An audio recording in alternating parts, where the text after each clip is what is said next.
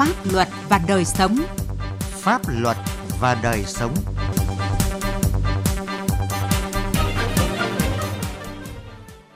Xin kính chào quý vị và các bạn. Chương trình Pháp luật và đời sống hôm nay có những nội dung sau. Bắc Giang đổi mới trong công tác tiếp công dân và giải quyết khiếu nại tố cáo. Lợi dụng tục bắt vợ để xâm phạm quyền tự do thân thể của người khác là vi phạm pháp luật. Doanh nghiệp xin không triển khai dự án lô đất ở Thủ Thiêm có phải là bỏ cọc? Pháp luật đồng hành.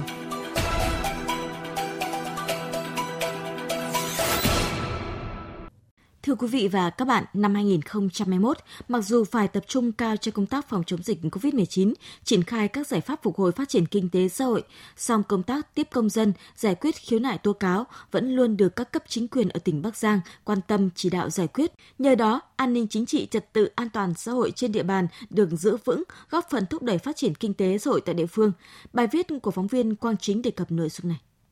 là địa phương đang trong quá trình đô thị hóa để trở thành thị xã trước năm 2025, huyện Việt Yên hiện có hơn 80 dự án cần giải phóng mặt bằng với gần 900 hecta đất liên quan đến hàng nghìn hộ dân.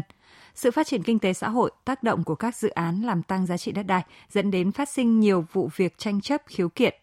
Tránh thanh tra huyện Việt Yên Vũ Văn Hồng cho biết, nhằm giải quyết kịp thời các vụ việc khiếu nại tố cáo không để hình thành điểm nóng, Ủy ban nhân dân huyện Việt Yên đã yêu cầu Chủ tịch Ủy ban nhân dân các xã, thị trấn, thủ trưởng các cơ quan đơn vị trực thuộc Ủy ban nhân dân huyện thực hiện nghiêm việc tiếp công dân định kỳ, ra soát làm rõ nguyên nhân các vụ việc khiếu nại tố cáo tranh chấp đông người, các vụ việc tồn động kéo dài tiềm ẩn nguy cơ mất an ninh trật tự.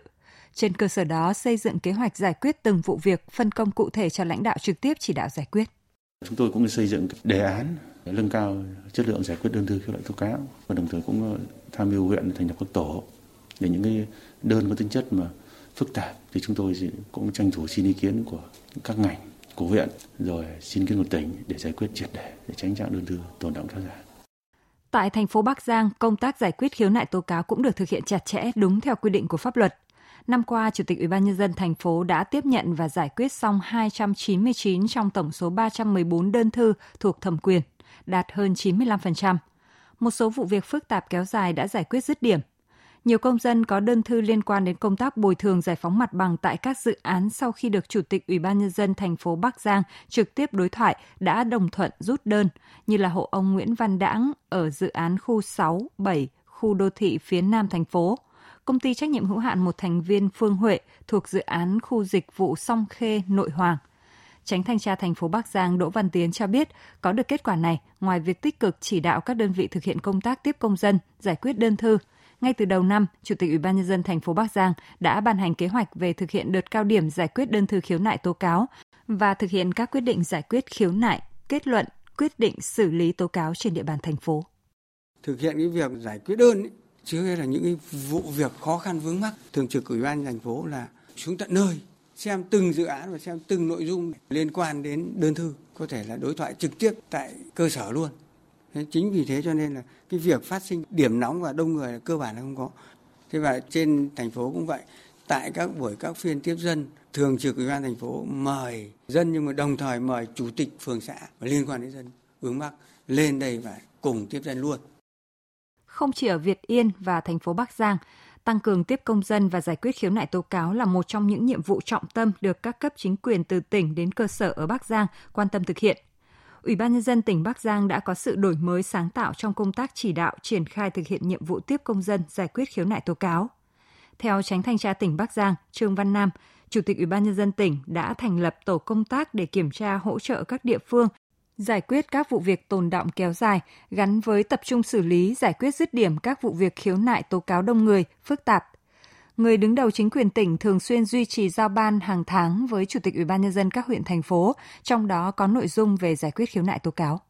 Tỉnh thành lập một tổ công tác do đồng chí Phó Tịch Ủy ban tỉnh làm tổ trưởng thành viên gồm các ngành có liên quan, kể cả công an, rồi đại diện mặt trận tổ quốc, rồi ban nội chính, tỉnh ủy, để ra soát các vụ khiếu kiện phức tạp, đông người và tư vấn cho các huyện, thành phố, để giải quyết những cái vụ khiếu kiện phức tạp, đông người mà còn tồn động hoặc là đã giải quyết đối thoại nhiều lần công dân vẫn không nhất trí thì tổ công tác chúng này về làm việc trực tiếp với huyện vừa là kiểm tra vừa đôn đốc huyện đồng thời xem có những vụ nào mà khó khăn phức tạp thì gửi trước cho chúng tôi là chúng tôi sẽ tham mưu tổ công tác về làm việc về tư vấn cho huyện để giải quyết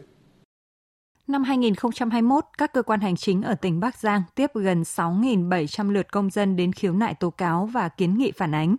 Tiếp nhận và giải quyết gần 2.800 trong tổng số hơn 2.900 đơn, thư thuộc thẩm quyền, đạt gần 95%. Phát huy kết quả này, năm 2022, Ủy ban nhân dân tỉnh Bắc Giang tiếp tục chỉ đạo tăng cường thanh tra kiểm tra đột xuất, trách nhiệm người đứng đầu các cấp các ngành trong việc thực hiện công tác tiếp công dân, giải quyết khiếu nại tố cáo, xử lý nghiêm các trường hợp vi phạm thiếu tinh thần trách nhiệm. Ngoài ra, tỉnh Bắc Giang tiếp tục chấn chỉnh công tác quản lý nhà nước trên các lĩnh vực, quản lý đất đai, tài nguyên, môi trường, tài chính, công khai minh bạch trong giải quyết công việc, nhất là trong việc thực hiện các quy định về bồi thường, hỗ trợ khi thu hồi đất.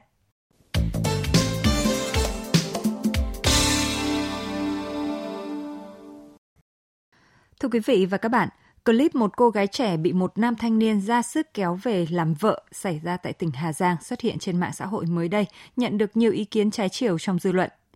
Tục bắt vợ, một nét văn hóa truyền thống của người Mông đang bị biến tướng trở thành hành vi xâm phạm quyền tự do thân thể, tự do đi lại, cư trú của công dân.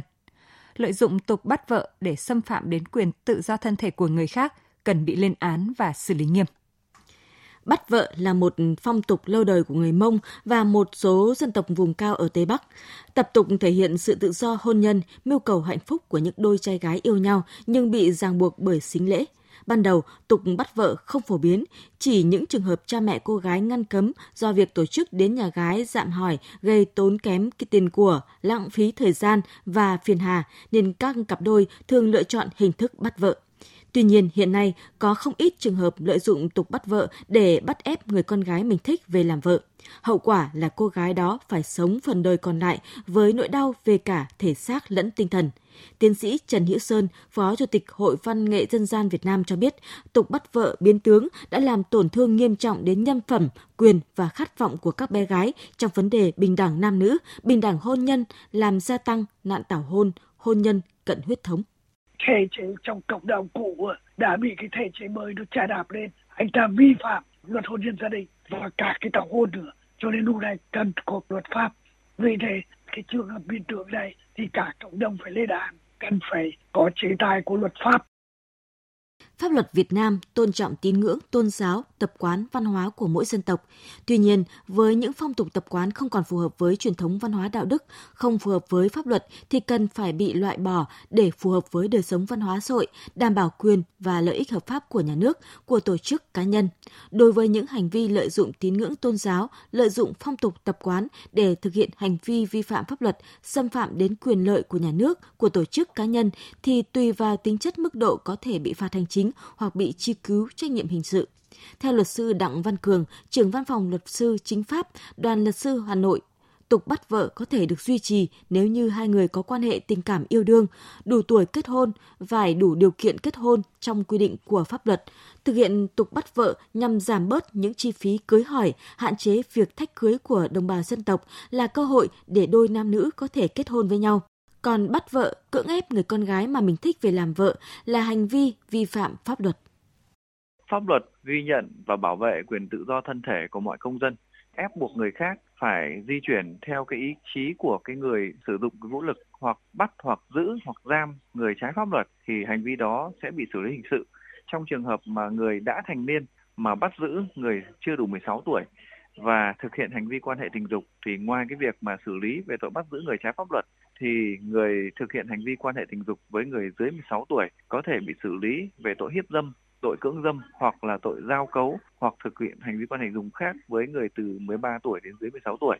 Luật sư Nguyễn Như Thành, công ty luật Chu Vân Royal, đoàn luật sư Hà Nội phân tích, lợi dụng tập quán bắt vợ của người đồng bào dân tộc thiểu số để bắt, giam, giữ người trái pháp luật thì người vi phạm có thể bị xử lý hình sự. Theo quy định tại Điều 157 Bộ Luật Hình sự 2015, sửa đổi bổ sung năm 2017, thì người có hành vi bắt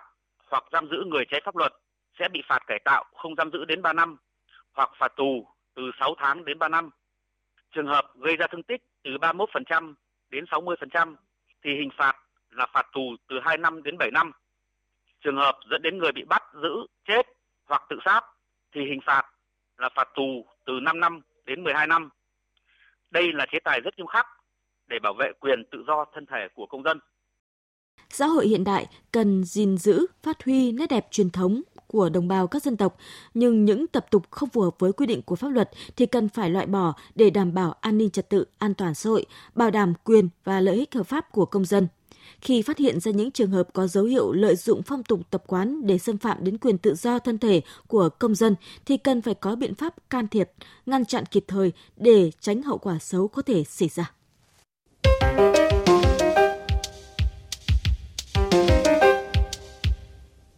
Thưa quý vị và các bạn, mới đây Cục Thuế Thành phố Hồ Chí Minh nhận được văn bản của công ty trách nhiệm hữu hạn đầu tư phát triển và thương mại Bình Minh đề nghị không triển khai dự án trên lô đất 3 gạch ngang 9 thuộc khu chức năng số 3, khu đô thị mới Thủ Thiêm, thành phố Thủ Đức. Đây là doanh nghiệp thứ hai sau công ty trách nhiệm hữu hạn đầu tư bất động sản Ngôi sao Việt thuộc tập đoàn Tân Hoàng Minh gửi văn bản đến các ngành chức năng có nội dung liên quan đến những lô đất tại Thủ Thiêm trúng đấu giá ngày 10 tháng 12 năm 2021. Phóng viên Duy Phương thường trú tại thành phố Hồ Chí Minh phản ánh. Theo ông Lê Duy Minh, cục trưởng Cục Thuế thành phố Hồ Chí Minh, trong nội dung văn bản của công ty trách nhiệm hữu hạn đầu tư phát triển và thương mại Bình Minh là đề nghị không triển khai dự án trên lô đất 3 gạch ngang 9 khu Thủ Thiêm với lý do tình hình dịch COVID-19 ảnh hưởng đến hoạt động kinh doanh nên không đủ vốn để đầu tư. Về bước xử lý tiếp theo, ông Minh cho biết các cơ quan chuyên môn khác của thành phố Hồ Chí Minh sẽ tiếp tục làm việc với doanh nghiệp này bên ban dân thành phố là cái đơn vị có cái ờ, hợp đồng ờ, với đơn vị trúng đấu giá đấy. Có bên trung tâm đấu giá khi họ nhận văn bản này thì họ sẽ mời lên. Để họ xem là cái ông này như vậy thì ờ, có thực hiện nộp theo cái đấu giá không. Còn là trên cái văn bản gửi cho cục thuế thì họ không có ghi cái bỏ cọc. Sau phiên đấu giá tháng 12 năm 2021, ngày 6 tháng 1 năm 2022, Cục Thuế Thành phố Hồ Chí Minh ban hành thông báo đóng tiền sử dụng đất và lệ phí trước bạ cho 4 doanh nghiệp trúng đấu giá đất ở khu đô thị mới Thủ Thiêm, thời hạn 30 ngày bắt đầu tính từ ngày 7 tháng 1 đến ngày 8 tháng 2. Cục Thuế Thành phố Hồ Chí Minh vẫn chưa nhận được tiền của ba doanh nghiệp gồm công ty trách nhiệm hữu hạn đầu tư phát triển và thương mại Bình Minh, công ty cổ phần Dream Republic trúng đấu giá lô đất số 3 gạch ngang 5 và công ty cổ phần Sin Mega trúng đấu giá lô đất 3 gạch ngang 8 Riêng công ty trách nhiệm hữu hạn đầu tư bất động sản Ngôi sao Việt thuộc tập đoàn Tân Hoàng Minh đã chính thức bỏ cọc lô đất 3 gạch ngang 12. Trao đổi với phóng viên VOV về việc trong văn bản gửi cục thuế thành phố Hồ Chí Minh của công ty trách nhiệm hữu hạn đầu tư phát triển và thương mại Bình Minh ghi yêu cầu không triển khai dự án, luật sư Trần Đức Phượng, đoàn luật sư thành phố Hồ Chí Minh nhận định đây là vấn đề câu chữ. Tại thời điểm này, doanh nghiệp trúng đấu giá đã ký hợp đồng mua bán tài sản đấu giá, số tiền đặt trước bằng 20% giá khởi điểm của lô đất đã chuyển thành tiền đặt cọc Tại điểm A khoản 1 điều 29 của Luật Đầu tư năm 2020 có hiệu lực từ ngày 1 tháng 1 năm 2021 quy định việc lựa chọn nhà đầu tư thực hiện dự án theo hình thức đấu giá quyền sử dụng đất chỉ được thực hiện sau khi có quyết định chấp thuận chủ trương đầu tư, trừ trường hợp không thuộc diện chấp thuận chủ trương đầu tư. Như vậy, cuộc đấu giá 4 lô đất khu Thủ Thiêm là cuộc đấu giá không có quyết định chấp thuận chủ trương đầu tư mà vẫn thực hiện theo quy định của Luật đấu giá năm 2016 và Thông tư liên tịch số 14 năm 2015 giữa Bộ Tài nguyên và Môi trường, Bộ Tư pháp. Do lô đất số 3 gạch ngang 9, khu Thủ Thiêm mà công ty trách nhiệm hữu hạn đầu tư phát triển và thương mại Bình Minh trúng đấu giá chưa có dự án nào nên việc doanh nghiệp này yêu cầu không triển khai dự án là không có cơ sở. Luật sư Trần Đức Phượng nói: Mình hiểu nôm na là nó không muốn tiếp tục nữa. Như vậy tình hình doanh nghiệp này có ý định là gì không thực hiện hợp đồng. Thành phố Hồ Chí Minh làm dở dở ở chỗ là dở cán bộ là gì không cập nhật cái quy định mới cứ làm theo cái quan tính cũ